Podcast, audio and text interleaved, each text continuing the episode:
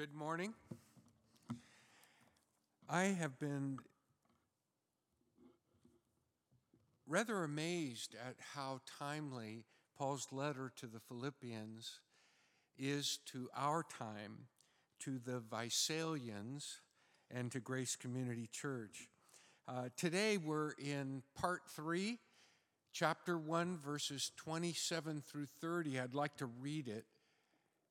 And I hope you have your Bible or your smartphone open and can read it with me. Only let your manner of life be worthy of the gospel of Christ, so that whether I come and see you or am absent, I may hear of you that you are standing firm in one spirit with one mind striving side by side for the faith of the gospel, and not frightened in anything by your opponents.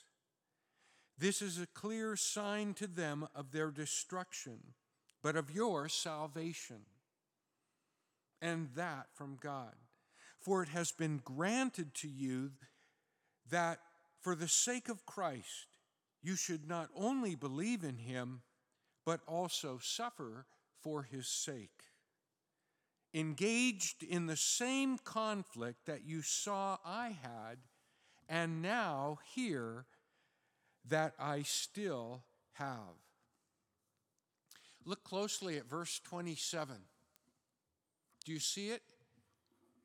There are two words missing. In the English Standard Version, it reads like this, and I'm going to put the two words in there.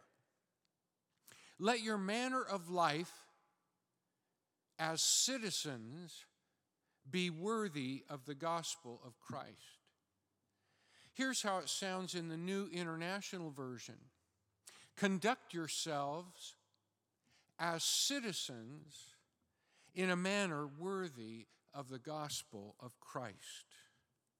Those two words, as citizens, they are the theme of our entire series. And these four verses right here are the centerpiece, focus, and major point of Paul's letter to the Philippians. He uses this expression again in chapter 3, verse 20, when he says, Our citizenship is in heaven. Are you a citizen? Born and raised in the United States?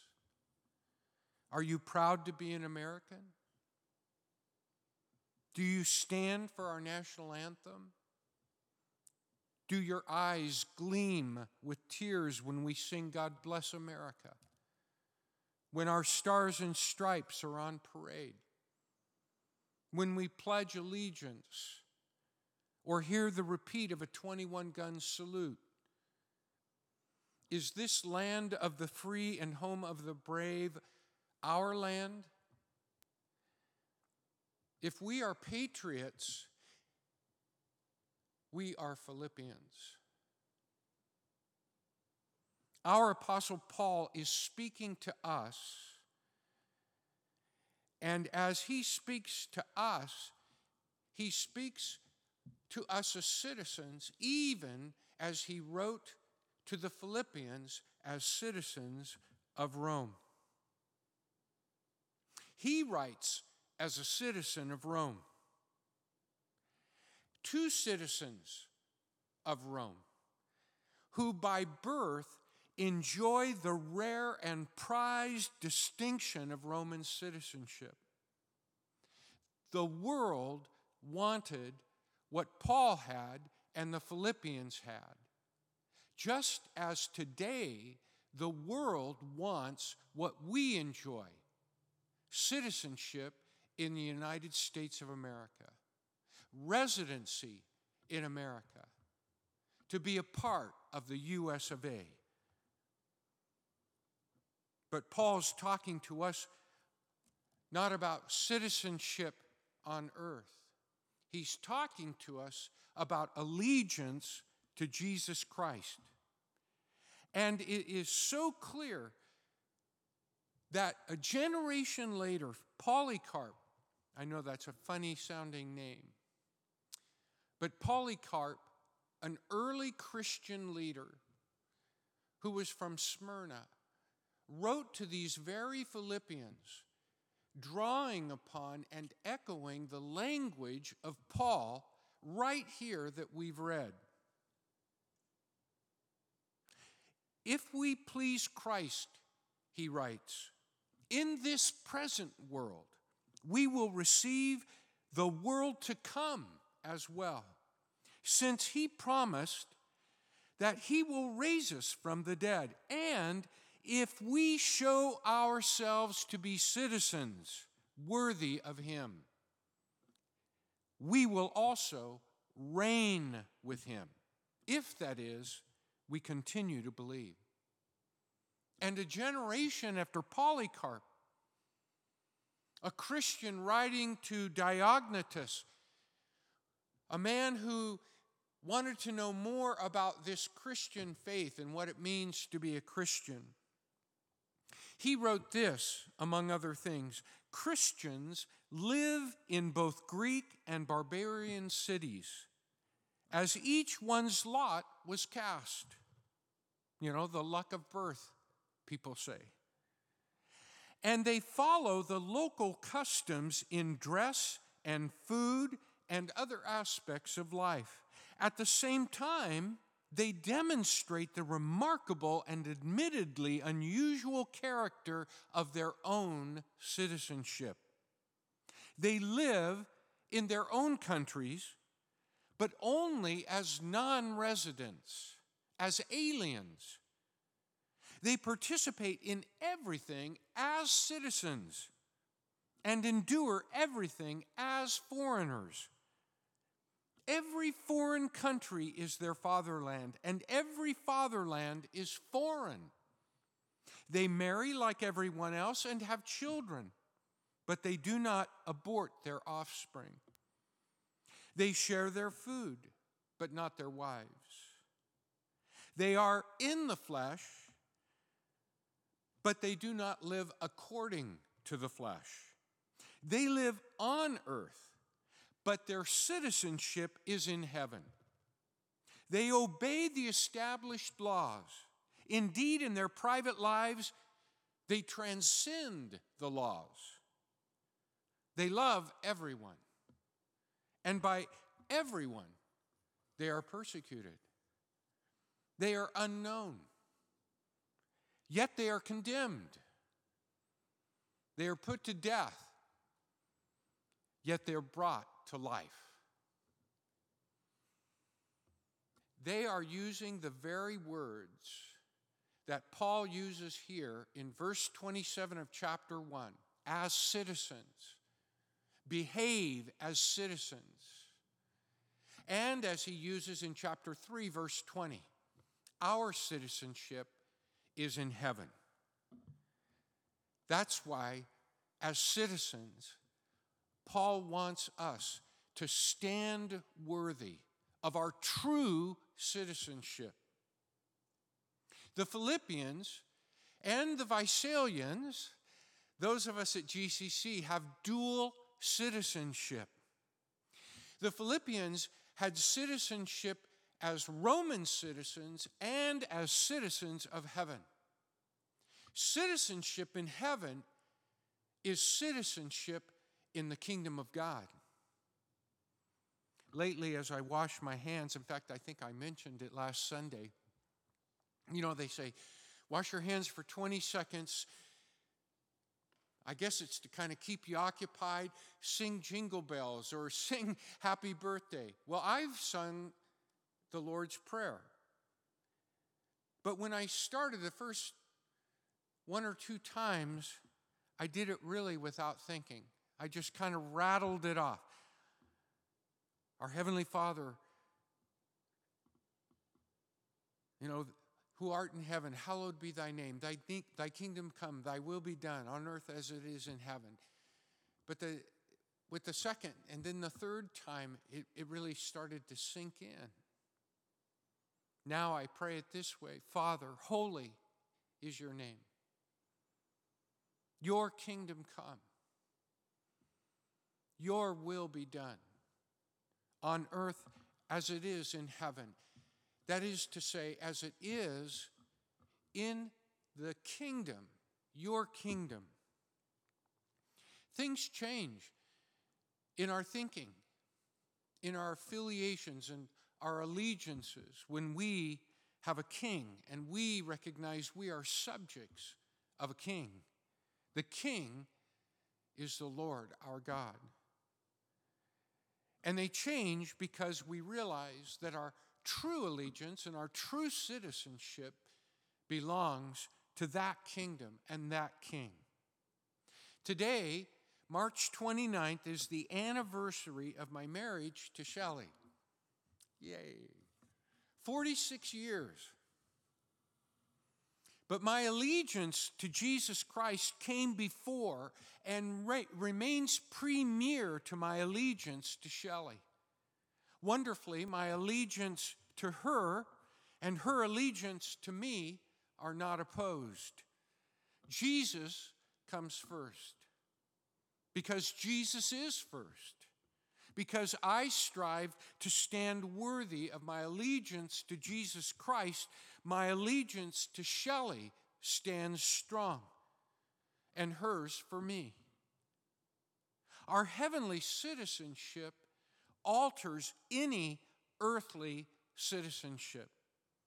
Marriage to Christ alters any earthly marriage, any affection, any alliance, any association, any membership, any partnership, participation, position, union, guild, club, team, office, uniform, badge. Those words point to responsibilities that characterize chunks and parts of our lives. Our society assigns them status. And with status comes pride, pride of position. And with pride, we enthrone ourselves and we dethrone the Christ who is Lord over all.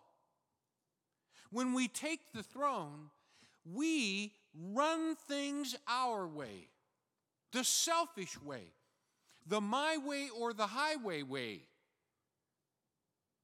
We confuse doing it my way with doing it in the name of Jesus. Sometimes I think we get these citizenships so confused that we do things and then we kind of slap, slap a, a name tag on it Jesus. We follow our heart, not His. And then we label it Jesus will. We hallow our name with the name of Jesus in order to do our will instead of His will in our kingdom, instead of His kingdom, for our bread instead of His bread, for our sin and our temptation. And if our sin and our temptation gets in the way of what we really want, well, then we pray the Lord's Prayer and we ask His forgiveness.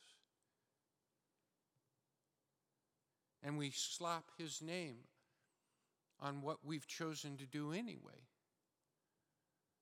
And then we go right back to doing what we were. Are we citizens of heaven? Where is heaven in your life?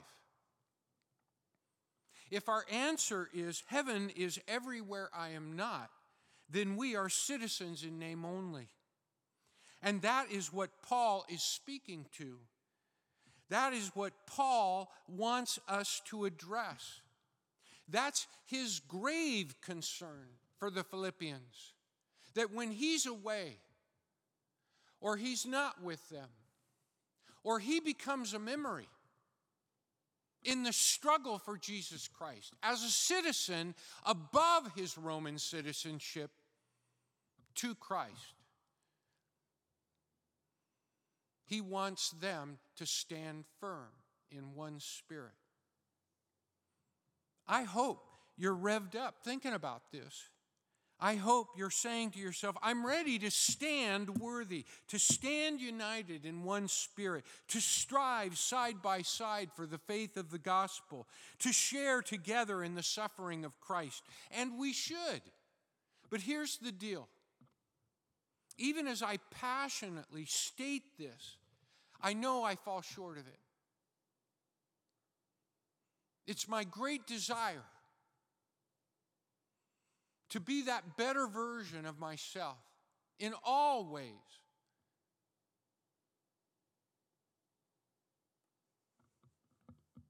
You need to know there are days, and you'll know these for your own life.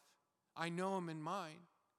There are days as a citizen of heaven, mindful of heaven, mindful of the true king and his kingdom, waving his flag, singing his anthem, following his example and his commands. And in the midst of it, it's a struggle that you don't expect. It's a struggle to enthrone Jesus as king instead of Caesar with dual citizenship with our feet on the ground and our lives immersed in the life of our upbringing and our citizenship in the United States of America. That's the struggle of dual citizenship. Paul knows it too. He does. He's the one who talks about it quite frequently. In Romans chapter 8, in Galatians chapter 5, in 1 Corinthians, in Ephesians. It's called the battle between the flesh and the spirit. It's the battle of citizenships. And that's why Paul says in verse 27 I want to hear one thing and one thing only, whether I'm with you or I'm not. I want to hear you stand in one spirit. And that one spirit is the spirit of Jesus Christ. That one spirit is the reality of Jesus Christ, the resurrected Christ, indwelling and empowering us. In the Spirit, we stand. In the Spirit, we become one and we become united because the Spirit is the Lord. Without the Spirit, we cannot even utter the words, says Paul. Jesus is Lord. He says that in Romans chapter 10, verse 9, and again in 1 Corinthians chapter 12, verse 9. We don't misplace the Spirit, we don't escape the Spirit. We don't lose the Spirit, but we do, Paul says, grieve it. We do quench it. And the Spirit is yearning to work within our lives to make us increasingly Christ like right in the realities of our daily life at home, at work, at school, wherever we are. In the midst of what are hardships, we have Christ's Spirit to direct and empower us. It is the Spirit whose thoughts we are to think, says Paul in Romans 8, verses 4, 5, and 6.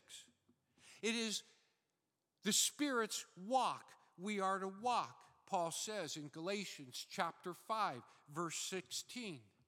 In fact, it is the Spirit's influence that is to be greater in our life than all others. Even wine, Paul says. That's the living and driving under the influence that the scripture recommends in Christ. The Spirit is our ID, our identification, our passport, our official papers of heavenly citizenship. In chapter 1 of Ephesians, verses 13 and 14, in 2 Corinthians, chapter 1, verse 22, and chapter 5 of that same second letter to the Corinthians, chapter 5, verse 5, Paul says, The Holy Spirit is our bone, the pledge of God to us, of our destiny, our inheritance, our direction, which is to be Christ like. The Spirit is a foretaste. The Spirit, well, the Spirit is much greater, but when you walk through Costco or used to walk through Costco, you know, we could eat lunch just getting uh, samples. The Spirit is a sample of the life to come, of the resurrection life, of the work that God wants to do in our lives. And it's a growing work that will be consummated in the resurrection. But that Spirit is ours now. Day before yesterday, on Friday, I went to the pharmacy to get a shot in both arms. Yeah, I can hardly move. Still sore. So I had to see two or three people. Every time I went to a different member of the pharmaceutical staff, they said, What's your birth date? What's your birth date? It's a way of verifying who I am. The Holy Spirit is our birth date in Christ because the Spirit occupies our lives when we take Jesus Christ to be our Lord and our Savior. Stand united in one spirit. Here, in your living room, wherever you are, we are joined in a common else when we are in the Spirit. Whether anyone else knows it from the church, if you're in a situation with your spouse or your child or your parent or your friend, let Christ take over. Let the Spirit have his way in you. What would Jesus do? The Spirit will empower you to do that very thing. Strive side by side for the faith of the gospel. Verses 27 and 28. We contend for the faith not against those who oppose us. That's not what the contending or the striving is about. Because these notions of contending and striving, it's the word athleo. It means to wrestle, to engage in battle. We're not battling any adversaries. We're battling for our faith, the faith that we have in the gospel, which is our trust, our belief in God's word to us in Jesus Christ. That's the gospel. That's faith in God's faithfulness, our response to His Word and to His work in our lives. Inspire any in likeness. We can't inspire anyone if we're just living the way we've always done it, as if we didn't even know Jesus, or He was too far away to access. He's within us. His royal lordship lives in us. Paul says in chapter 2, verse 12, work out your salvation in fear and trembling. Do you know what that means? That means he's really serious about this. He wants the Philippians to manifest the reality of Jesus Christ in their lives. And they do that by trusting him taking him at his word, stepping out in risk. And of course, what's a risk to me is going to be different than a risk to you. Wherever our faith starts to falter and we become frightened and shrink back, that's the parameter, that's the territory of our faith. And Jesus is always going to be calling us a little bit further, a little bit further, a little bit further. And so often, that's when we shrink back. If we would step out, what to us seems risky, but it's for Christ's sake, we will grow in our faith. Our confidence in the truth of Jesus Christ will become surer, and we will stand in real strength, not just in words, not just on a day of the week, day in and day out as we let Christ be Lord of our lives. Paul uses citizen language of the arena and the battlefield and things that were familiar to citizenry, those who had a stake in the land, in the city, who had a heritage. Stand, he says, give no ground, strive or contend, battle, struggle. I mentioned athleo. You can hear it, athletic. We get our word athlete, be an athlete, athletics from this very word. But Paul puts a preposition on the front of that very common, very familiar word. He puts the preposition together. Strive together. I love the translations side by side, in unison, united. How do we do that? We can't all be together, but we can stand and strive for our faith wherever we are. It's the same challenge that we face, and we face it together wherever we are when we do it in and for the name of Jesus Christ. Here's another word he uses unafraid in verse 28. It's a rare word, doesn't occur anywhere else in the New Testament, nowhere in the Old Testament in the Greek version, but it's used of horses. Horses in battle, for example, when they get spooked. Paul says, when we're striving for this faith, think of a team sport where you are all in and you're in it together. The last thing you do is turn and run.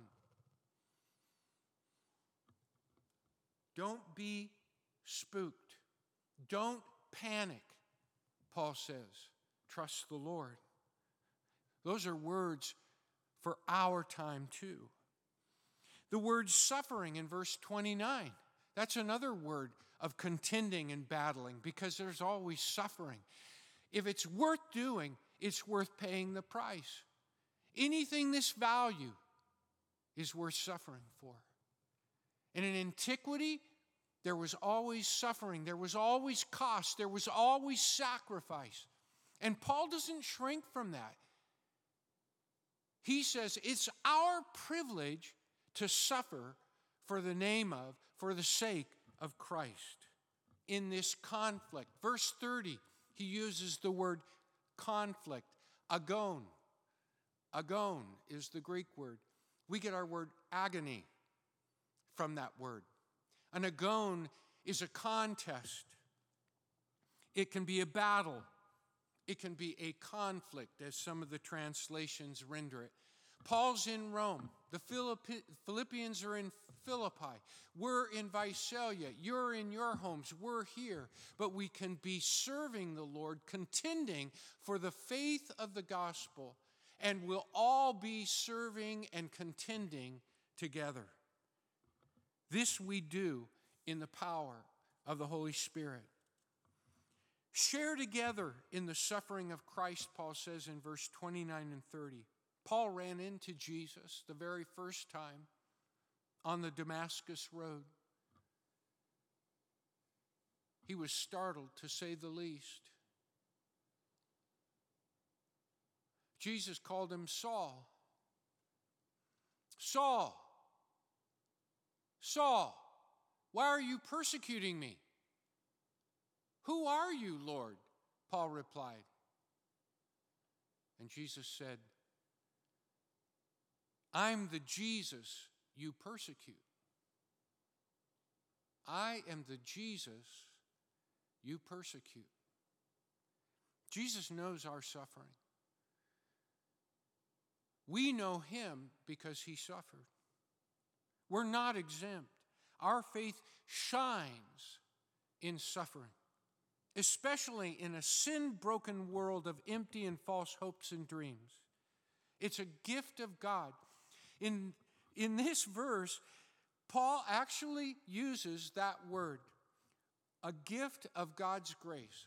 That's kind of over translating it, but it's the word to show grace. In some cases, it can mean to forgive. In the next chapter, in verse 9, it's used of Jesus. It, he is bestowed. It's translated bestowed. It's a, a grant. And what is that grant? The name which is above every name.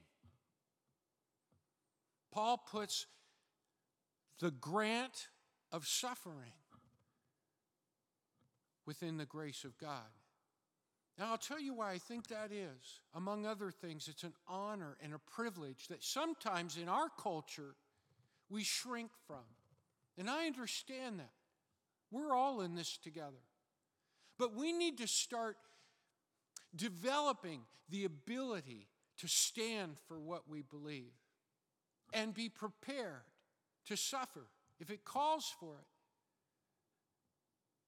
But know this and whenever we step out in faith, whenever we step out in faith and it leads to suffering, the Holy Spirit is with us and He is our provision in ways that we do not realize, that He shows up and gives us in the conditions of those situations. God gives us grace, His provision. 2 Timothy 1 7, Paul says, For God has not given us a spirit of fear, but has given us a spirit of power and of love and of sound judgment. Polycarp, who wrote to the Philippians, some years later, he refused to swear allegiance to Caesar. The magistrate in the province where they arrested him and all of his some of his friends tried to talk him out of it. You know just just kind of go through the motions. Save your life. They loved him. They didn't want to see him die over what they thought was kind of a mechanical trivial sort of thing but not to polycarp. The magistrate said to polycarp swear the oath and i will release you. Revile christ. And Polycarp replied, For, for 86 years I have been his servant. How can I blaspheme my king who saved me? Early church historian Eusebius described not just a pestilence, not just an epidemic, but a famine at the same time in his own time. It swept through the Roman Empire in 312 and 313. Far from fleeing the cities or shutting off their homes from others, Eusebius describes the Christians tirelessly tending to the di- dying and to the burial of others, those who had no one to care for them. Others gathered to the Christians where they distributed bread and shared what they had. And what was the result? Eusebius reports because of their Christian sympathy and humanity, their actions were on everyone's lips, and they glorified the God of the Christians.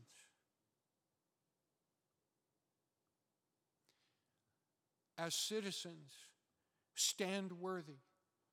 It's a simple step. Step into the power and control of the Holy Spirit. Not just once, not just on special occasions.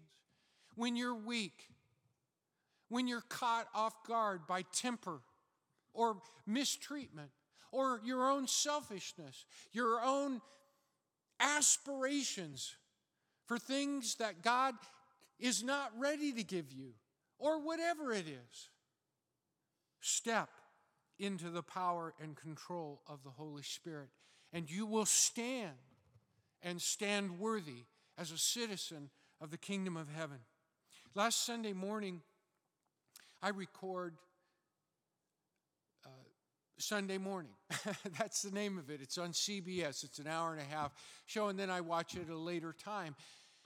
They interviewed David Oshinsky, who just published a book called Bellevue Three Centuries of Medicine and Mayhem at America's Most Storied Hospital. It's America's oldest public hospital. It's a hospital that's renowned because it turns no one away, whether they can pay or not. It treats all their patients with compassion.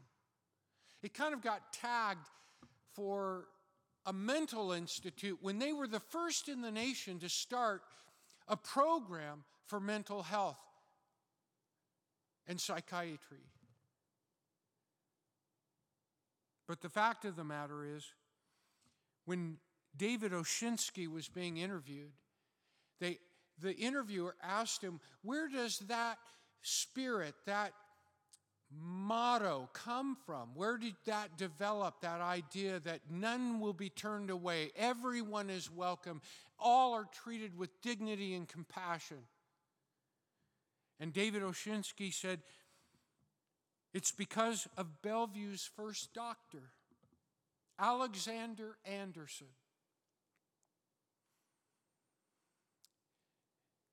At the end of the 17th century, the 18th and the 19th century, late 1700s and 1800s, he was working at the hospital. He was the first doctor, official doctor there was an outbreak of yellow fever. First, his son died, then his mother and his father, then his wife, and then his brother, all within six weeks, according to Oshinsky. And what happened to Alexander? Did he, did he pack up shop? Quit? Oshinsky says no. Alexander, and his words are, he stayed the course because he knew, he believed, he was sure it was God's will. Christians don't run. When they walk in the Spirit, they stand strong. They stand for the faith of the gospel. They live out that Christ likeness in a foreign land, for their true home is citizenship in heaven. Let me pray for us. Heavenly Father, these are hard things to sometimes when we're so immersed in our culture, in our society, in our upbringing, it's just secondhand. But to realize who we are in Christ is a growing thing, and your Spirit aids us, and we pray for that. We Pray that we might grow in our faith and grow in the strength of our faith as we trust you in the little steps we take in Jesus' name. And it is in his matchless name that we pray. And all of God's people said, Amen. Praise God from whom all blessings flow. Praise him, all creatures here below. Praise him above, ye heavenly hosts. Praise Father, Son, and Holy Ghost. Amen.